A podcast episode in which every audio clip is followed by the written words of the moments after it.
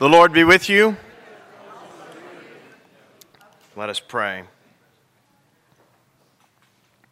Lord, teach thy people to love thy house best of all dwellings, thy scriptures best of all books, thy sacraments best of all gifts, the communion of saints best of all company, and that we may, as one family and in one place, give thanks and adore thy glory. Help us to keep always thy day, the first of days, holy unto thee our Maker, our resurrection, and our life. God blessed forever. Amen. Well, welcome back. Um, we are coming to the end of this particular semester in our study of the Gospel of John. We'll have one more class after this, and um, then we will take a break for the summer and we will come back. So, my intention today, at least, is to finish out this sixth chapter that we have been studying for some weeks now and then we'll resume. We'll have something special coming up next week, but then we'll resume uh, in the fall.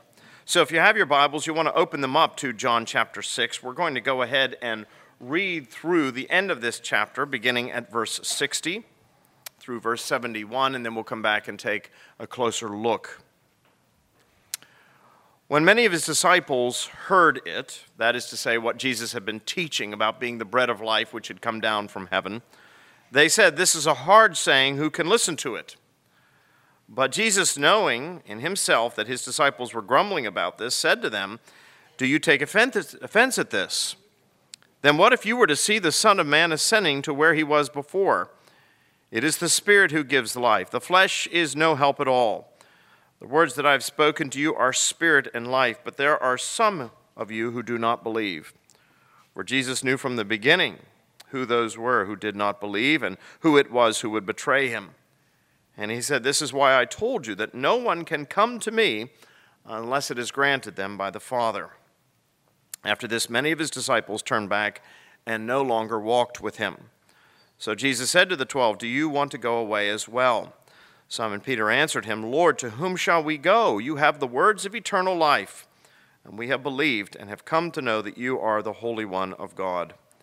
Jesus answered them, Did I not choose you, the twelve?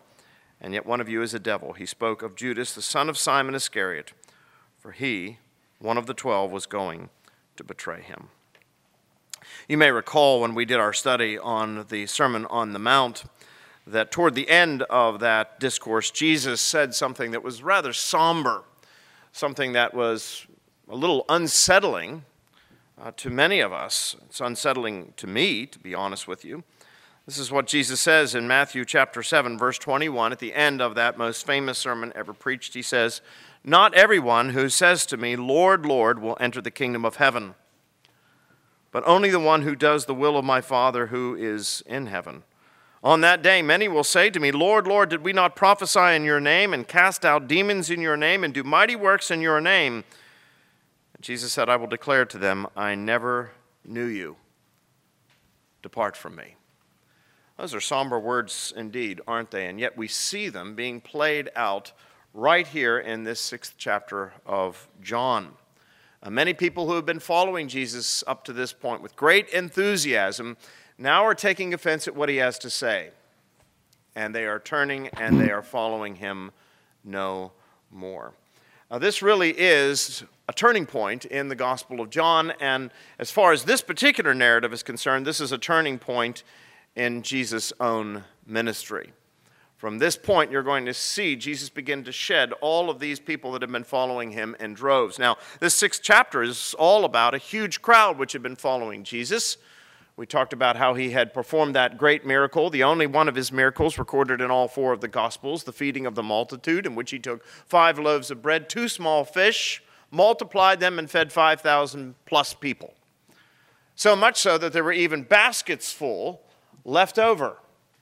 So, this was a, a great sign, a wondrous thing. When Jesus went to the other side of the Sea of Galilee, the crowds followed him there, intent on seeing him perform yet another miracle. Do something else, satisfy our physical needs, satisfy our felt needs. But Jesus knew it wasn't their felt needs, it wasn't their physical needs that really needed to be satisfied, as important as those may be. Their real need was a spiritual need. And he said, Do not strive for that bread which only satisfies you for a time and then leaves you hungering again, but instead, Long for that bread which comes down from heaven, which the Son of Man will give you. And they said, Well, give us this bread that, that satisfies forever. And Jesus said, I am the bread. I'm what you need. I am the only thing that can satisfy the deepest longing, the deepest hungering of your soul. And we're told that when they heard this word, they began to murmur. They began to grumble.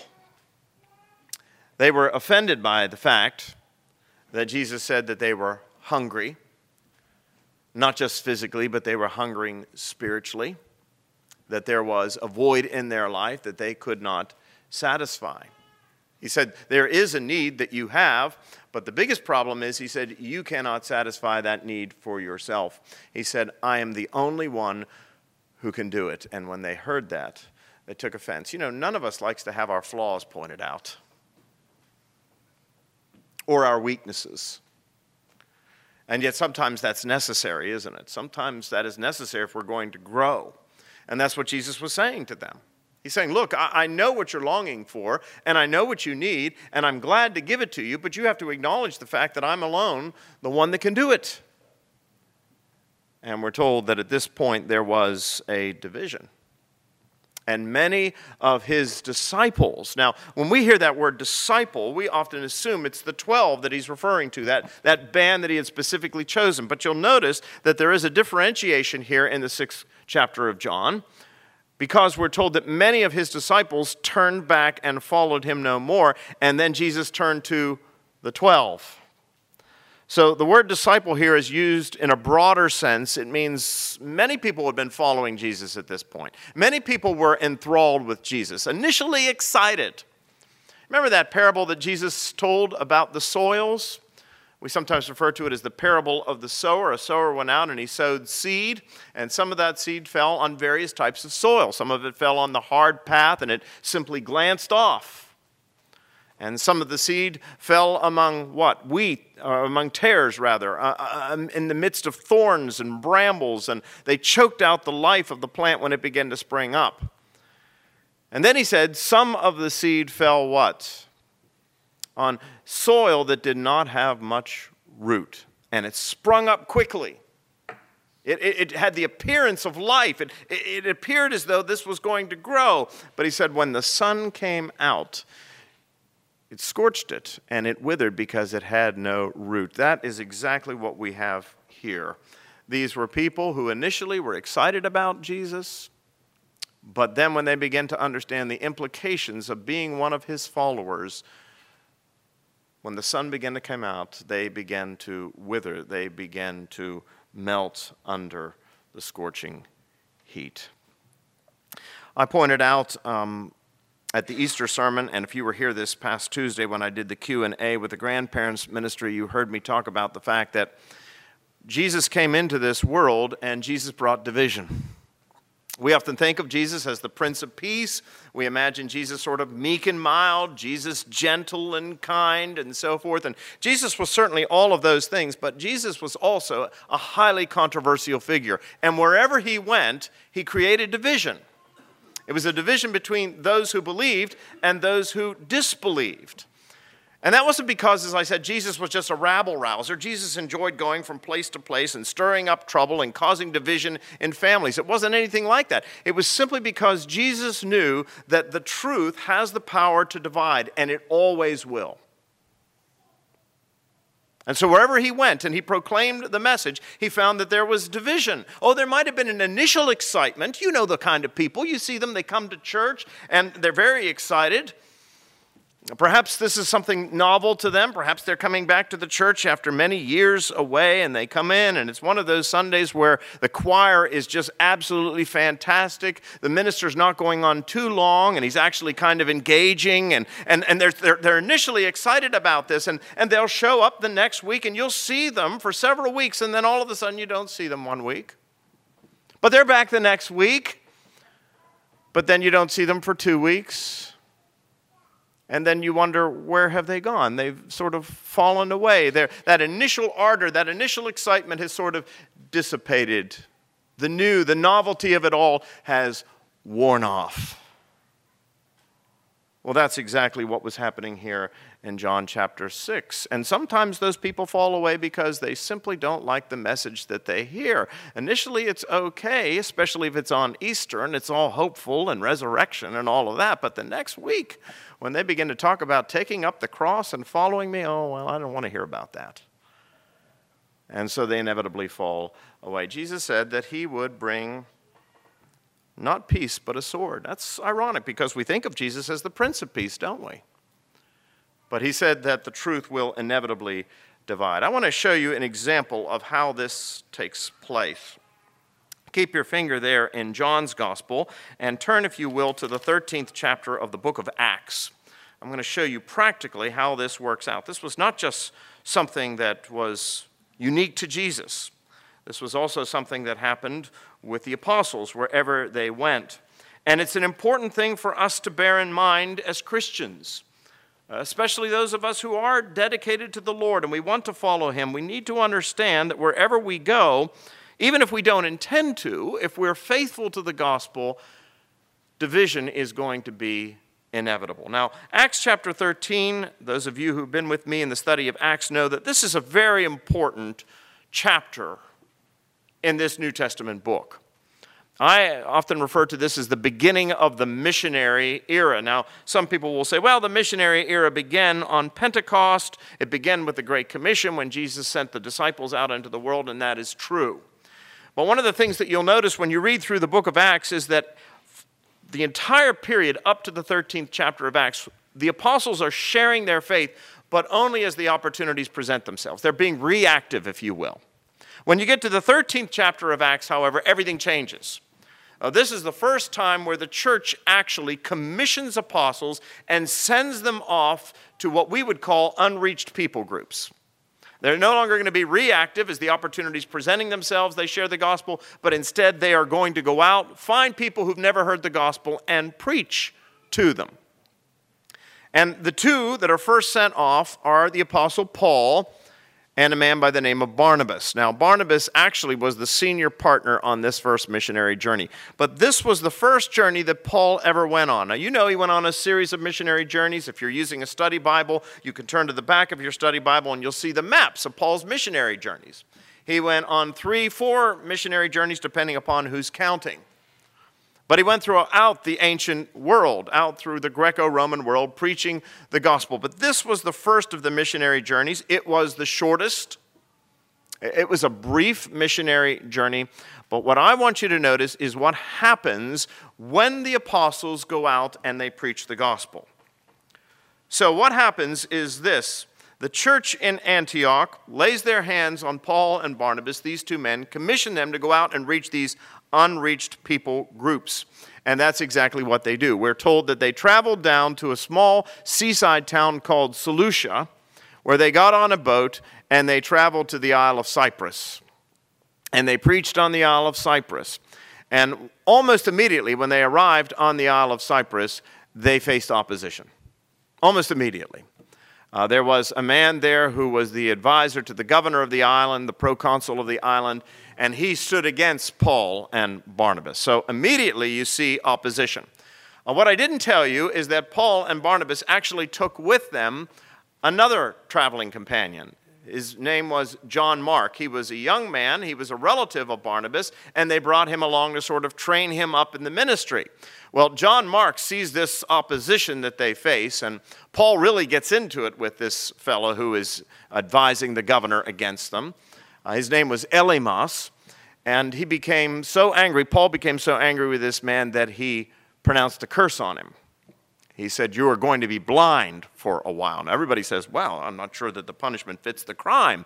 But I want to remind you of the fact that the Apostle Paul on the road to Damascus was also struck blind for a time, wasn't he?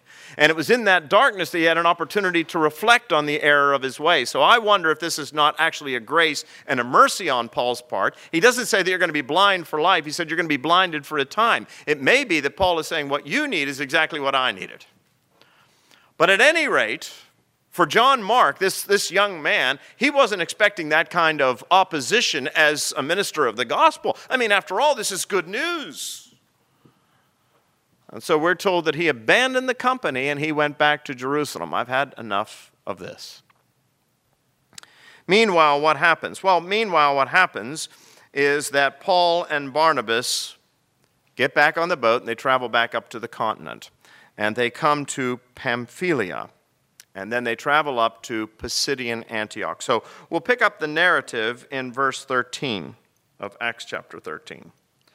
Now, Paul and his companions set sail from Paphos and came to Perga in Pamphylia. And John left them and returned to Jerusalem. That's John Mark. He'd had enough. And they went on from Perga and came to Antioch in Pisidia. And on the Sabbath day, they went into the synagogue and sat down. And after the reading from the law and the prophets, the rulers of the synagogue sent a message to them, saying, Brothers, if you have any word of encouragement for the people, say it. So Paul stood up and, motioning with his hand, said, and Paul goes on basically to rehearse the history of Israel. He's, going to preach a sermon. He rehearses the whole history of Israel, of how God had chosen these people and have been at work all through time and space. And then he comes to the climax and he said, And you all know that a promise had been made that a great Messiah, a Savior, was going to come from our stock, from the Jewish people. The Savior who would not only save our people, but would be a light to enlighten the Gentiles, the Savior of the world. And he said, We know who that Savior is. He is Jesus of Nazareth. Now, the people had never heard anything like that before. But you know, you have to keep to the schedule. Church services should not go too long. And so the church service came to an end, but I want you to notice what happens in verse 42. This is every preacher's dream. Just letting you know. Hasn't happened yet, but it's everybody's dream. As they went out, the people begged that these things might be told them the next Sabbath. In other words, this is fantastic. We've never heard anything like this. You've got to come back. And after the meeting of the synagogue broke up, many of the Jews and devout converts to Judaism followed Paul and Barnabas, who, as they spoke with them, urged them to continue in the grace of God. So, what do you see here? There's that initial excitement, that initial ardor. My goodness, we can't get enough of this. I mean, they follow him home to the rectory. every preacher's dream, every preacher's wife's nightmare. So, this is what's happening. So, look at verse 44 this excitement. The next Sabbath, almost the whole city gathered to hear the word of the Lord. Now the word is spread throughout the entire community. Everybody has come out. But when the Jews saw the crowds, they were filled with jealousy and began to contradict what was spoken by Paul, reviling him. And Paul and Barnabas spoke out boldly, saying, It was necessary that the word of God be spoken first to you, but since you thrust it aside and judge yourselves unworthy of eternal life, behold, we are turning to the Gentiles. So, what do you see happening here? Well, they go into the area, they preach the gospel. There is this initial excitement. But then what eventually happens is there is a division. There is a division between those who believe, and there is a division between uh, with those who do not believe. And on the part of those who do not believe, what do they do? They stir up trouble, they stir up persecution, and they drive Paul and Barnabas from that place. And when the Gentiles heard this, they began rejoicing and glorifying the word of the Lord. And many as were appointed to eternal life believed. And the word of the Lord was spreading through the whole region. But the Jews incited the devout women of high standing and the leading men of the city, and they stirred up persecution against Paul and Barnabas and drove them out of their district. But they shook the dust from their feet against them and went on to Iconium. And the disciples were filled with joy and with the Holy Spirit. So, um, the results are not all that great in Pisidian Antioch. The word is preached, but the word, because it is truth, produces division. On the part of those who are opposed to the gospel, what happens there is persecution. Maybe it will be different in Iconium. Now, at Iconium, chapter 14, they entered into the Jewish synagogue and spoke in such a way that a great number of both Jews and Greeks believed. Sound familiar? Sounds like a repeat of what we had before. But Look at this. The unbelieving Jews stirred up the Gentiles and poisoned their minds against the brothers. So they remained for a long time speaking boldly for the Lord, who bore witness to the word of his grace, granting signs and wonders to be done by their hands. But the people of the city were divided. And some sided with the Jews and some with the apostles. When an attempt was made by both Gentiles and Jews with their rulers to mistreat them and to stone them, they learned of it and fled to Lystra and Derbe. It is exactly the same situation that they'd had in the previous town. So now they go on to Lystra. Surely it's going to be better in Lystra. What you're going to discover, and we're not going to read through the whole thing, it's even worse in Lystra. Because they get there and they're preaching the gospel and miracles are being performed, and it's such an extraordinary thing that the people think that Paul and Barnabas are actually gods, that they've come down. They think that Barnabas is Zeus because he's sort of the elder partner, and they think that Paul, who does all the talking, is Hermes, the messenger of the god. In fact, we're told that the priests, you're going to hear a little bit about the, the idolatry that existed in the Greco Roman world in the sermon today. The priests of Zeus come out from the temple ready to sacrifice to Paul and Barnabas. They're ready to say, You are the gods, we're ready to worship you. But Paul and Barnabas tear their cloaks and they said, No, we're not, we're not gods, we're mere men. And immediately we're told that the people turned on them. And they, who they were ready to sacrifice to, get attacked, and Paul gets stoned and dragged outside the city and left for dead in an unconscious state. So they get up and they go on to Derbe. Well, wouldn't you? And is the situation any different in Derbe? No, it's exactly the same. Now, the reason I point that out to you is because I want you to understand as Christians, that is the pattern for ministry. None of us, if we are going to be faithful in this world, can expect anything less than what the apostles experienced. Or, for that matter, anything less than what Jesus experienced. If we're going to go out and faithfully share the gospel, preach the gospel, you need to understand that the truth will always divide. Because sometimes what the truth has to say about us is offensive. And you could expect that on the part of those who are opposed to the truth, who, as the Apostle Paul says in Romans 1, endeavor to suppress the truth, you can expect that there will be persecution, there will be rejection. Earlier in the Gospel of John, we're told that Jesus entrusted himself to no man. Why? Because he knew what was in the heart of men. A very somber statement. So we need to understand that that is inevitable, folks. If you think you're going to go through life being a faithful Christian, really following the Lord, and you are not going to offend anybody, or that you're going to be able to avoid persecution, then you need to take a good hard look at your life and ask yourself, Am I really following hard after Jesus? I said this is one of the things that we have to watch out for. We are sometimes so concerned about offending others that I wonder if we don't sometimes offend the Lord Himself. What He demands is absolute obedience and absolute devotion.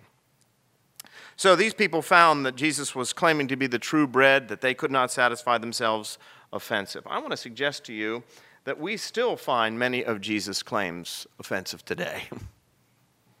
it's very easy for us to take a look at those people and say, well, they were just, you know, hard hearted people, that they were calloused people. But the reality is, we get offended by Jesus' sayings today. Don't think for a minute that we don't.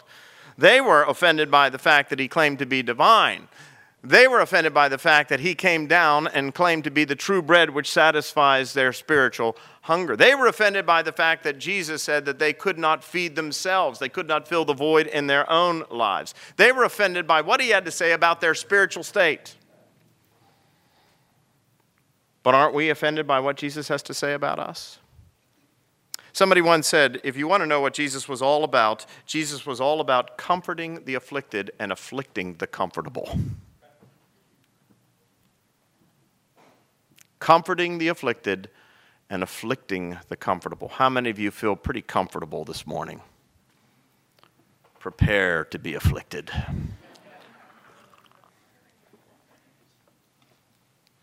What does it take to be a follower of Jesus Christ? What does it take to be one of his disciples? Well, Jesus tells us in no uncertain terms. He said, If anyone would be one of my disciples, he must first take up his cross daily and follow me.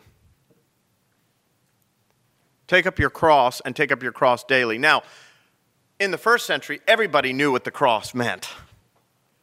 Uh, to us, to Christians, the cross is a symbol of our, our victory. I mean, you know a Christian church when you see it because there's always a cross. There's a cross up there on the steeple, or there's a cross at some prominent point in the building. What's the first thing you see when you step inside St. Philip's? You see the cross on the altar. We come down behind the cross, it is the, the banner of our triumph. In the cross of Christ I glory, we say, towering over the wrecks of time. But you need to understand that in the first century, the cross was a symbol of capital punishment, the worst form of capital punishment imaginable. If you were to have taken somebody from the year let's say 2 AD, and transported them forward in time to Charleston, South Carolina, sat them over there on James Island so that they could look at the peninsula with our beautiful church steeples with all the crosses on the top, to them that would have been appalling. It would be like us being transported 2,000 years forward in time and seeing buildings on which there were lethal syringes and electric chairs. Because that's what the cross represented to those people. It was a symbol of death. And when Jesus says, Take up your cross daily and follow me, what he's saying is to be one of my followers involves a daily death. A daily death to self, putting yourself second, not first. It's not all about you. Jesus is saying it's all about him. Now, how many of you find that, I don't want to see a show of hands, offensive? Jesus said, Come follow me on one occasion. And a man said, Okay, I will, but let me first go and bury my father who's just died. And Jesus turns to him and he says, Let the dead bury the dead. I heard just somebody said, Hmm. and that's right. Now, Jesus was not saying that we shouldn't be concerned for familial relations. That's not what he was saying. But what he was saying was, it's easy to make an excuse as to why I can't come right now, but I'll come later. And Jesus said there can be no excuses. No excuses whatsoever.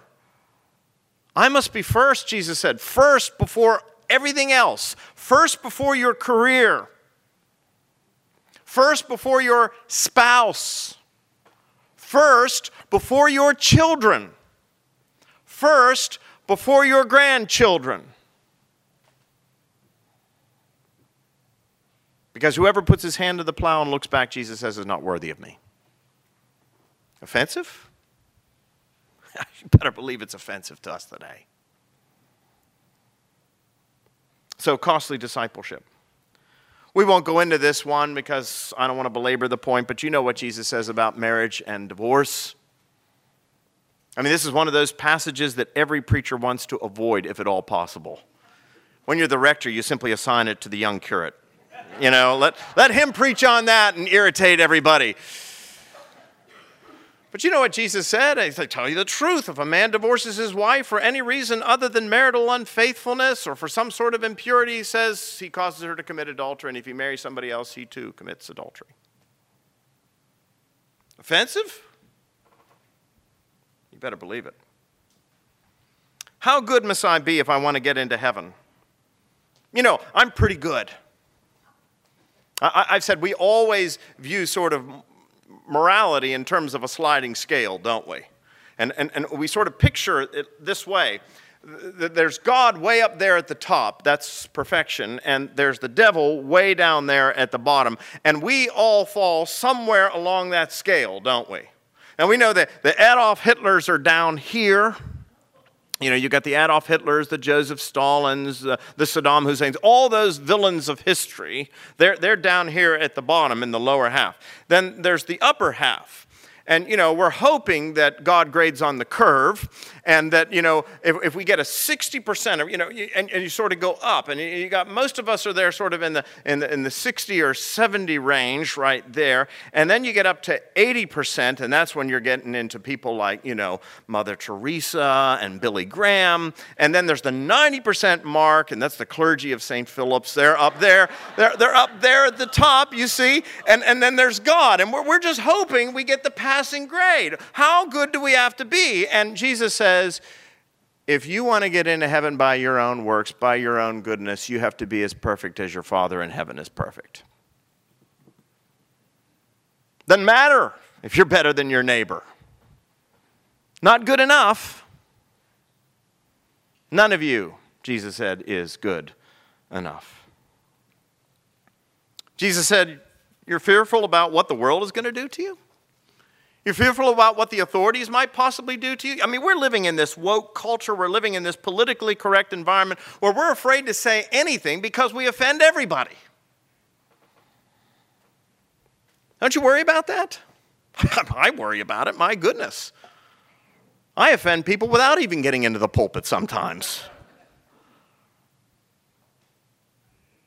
So we're worried about that. We don't, we don't want to offend. We don't want anybody to get angry with us or upset with us. Jesus says, Stop fearing those who can harm the body and worry about the one who can throw you into hell. Now, how does that sound like meek and mild Jesus? Those are his words, not mine. Don't, don't get mad at me. Those are Jesus' words. Again, on discipleship, Lord, what do I have to do in order to be one of your followers? And Jesus tells the rich young ruler, Well, you know the commandments. And he said, Oh, I've kept the commandments since I was a youth. And you know, many times we think that, don't we? I mean, I'm, I'm not committed any of the big sins. You know, I haven't committed adultery, I haven't stolen, I haven't murdered. I mean, I'm, I think I'm okay. That's what that man said. Jesus said, Well, you know, and I think that rich young ruler came in earnest. I think he was sincere. He really wanted to know, what did he have to do? And Jesus said, Well, you know, the commandments. And he said, I've kept them all since I was a youth. And I think he meant it. I think he really had, at least in his eyes, at least according to the world, he had lived a very virtuous life. And Jesus said, Well, then there's only one thing that you need. You've got great wealth. Here's what you need to do go sell everything that you have, give the money to the poor and come follow me, and you will have riches in heaven. And we're told that his countenance fell, for he had great wealth. Here was a man who thought that he kept all the commandments, and in truth, he had broken the very first one You shall have no other gods before me. And as a consequence of that, he had broken all the rest. So you can pick up your forms for the Shine the Light Capital campaign right over here as you leave today. Sell all that you have and come follow me. And then there's this one. Jesus says, No one can come to me unless the Father draws him, for I am the way, the truth, and the life, and no one comes to the Father but by me. I've heard that there's a church locally that shall remain nameless that when this is read at funerals cuts out that last part simply says, I'm the way, the truth, and the life. They cut off the last part of the verse No one comes to the Father but by me. Find that offensive, don't we? We say, well, that just doesn't seem right. There ought to be many ways. I mean, what about the Muslims? What about the Hindus? What about the Jews? Well, are we really to believe that Jesus is the only way, the only truth, the only life, and no one comes to the Father but by Him? Do you find that offensive? I submit that we sometimes find it offensive. At the very least, we find it difficult. But we need to understand that those were Jesus' words, not mine. You can ignore them, but it doesn't mean that they go away.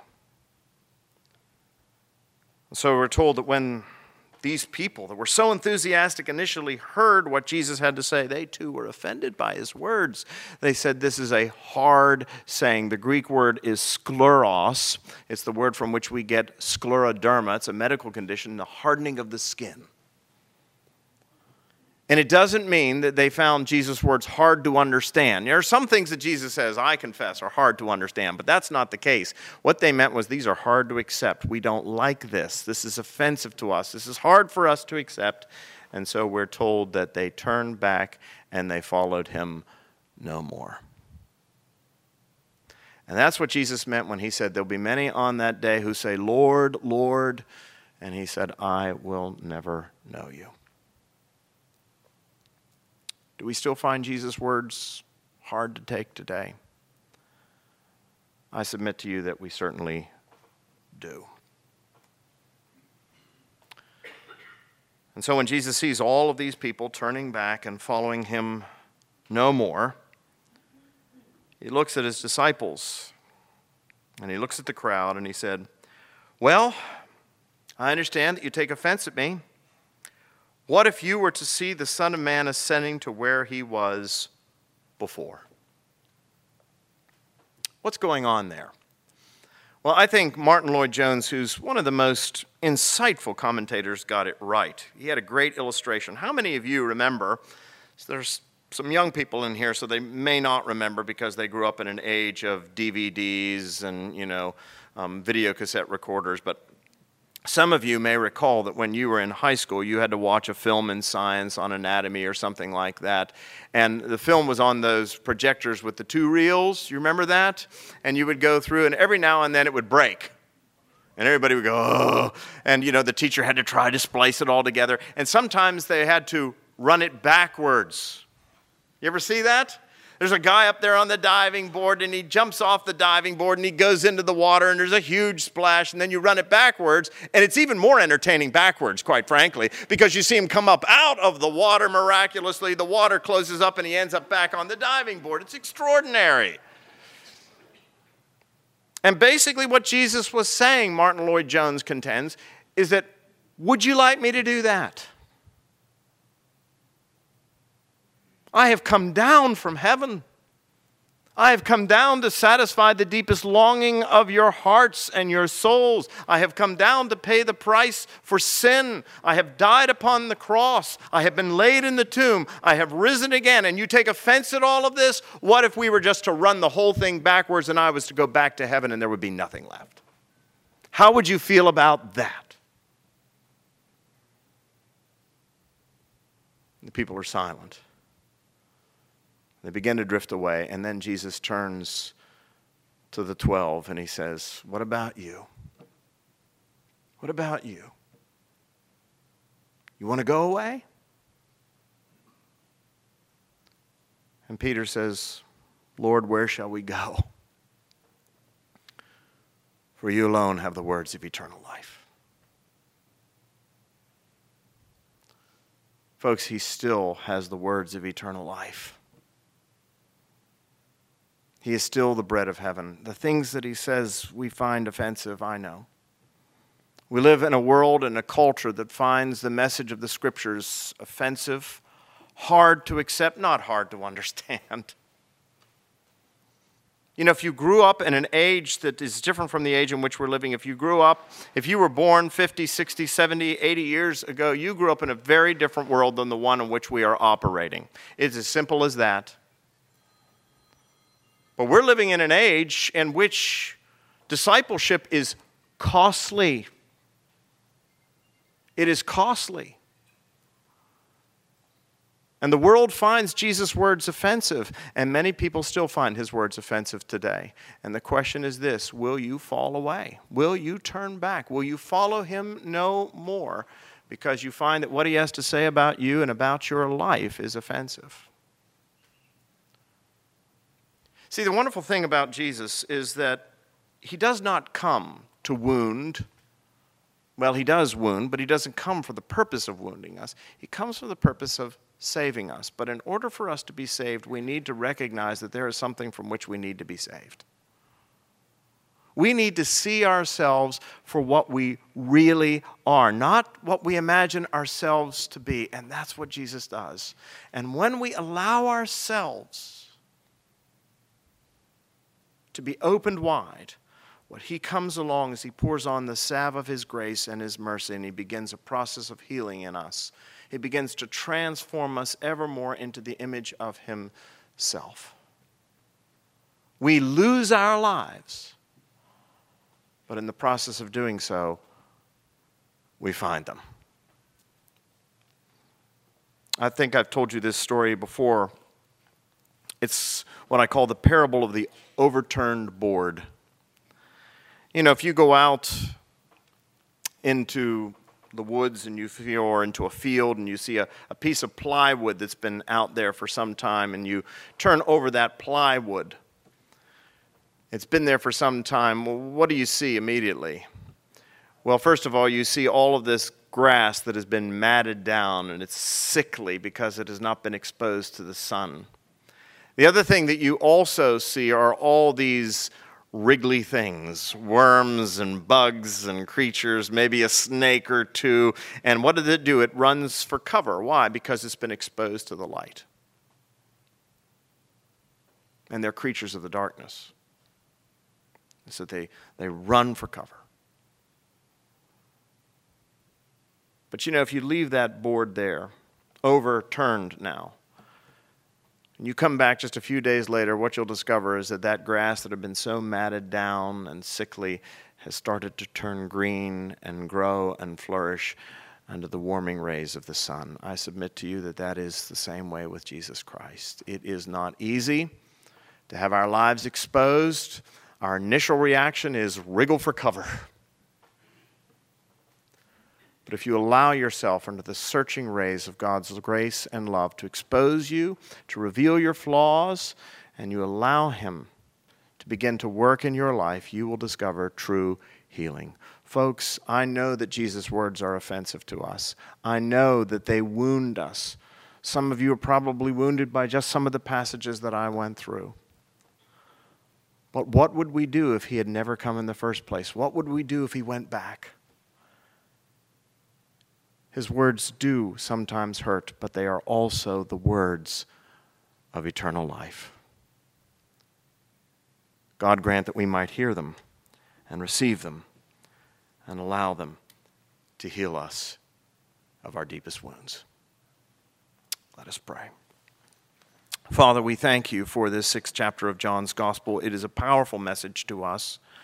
We discover that in many ways we're not any different from these people we have an initial ardor and excitement for the great things that Jesus does, the signs and the wonders, the miracles that he performs in our lives. We love the words of comfort and encouragement, but we do not like those words that cut. And our desire is to run away, to turn back and follow no more. But Lord, where shall we go? You alone have the words of eternal life. So grant us the grace to open our hearts, knowing that you do not come merely to wound, but to heal, to restore, and to save. Grant that this may be true in our lives. It's like an aspirin. It's like an aspirin, folks. You don't chew the aspirin, you swallow it whole. Grant that we may, O Lord, swallow your word and be blessed by it. In Jesus' name, amen.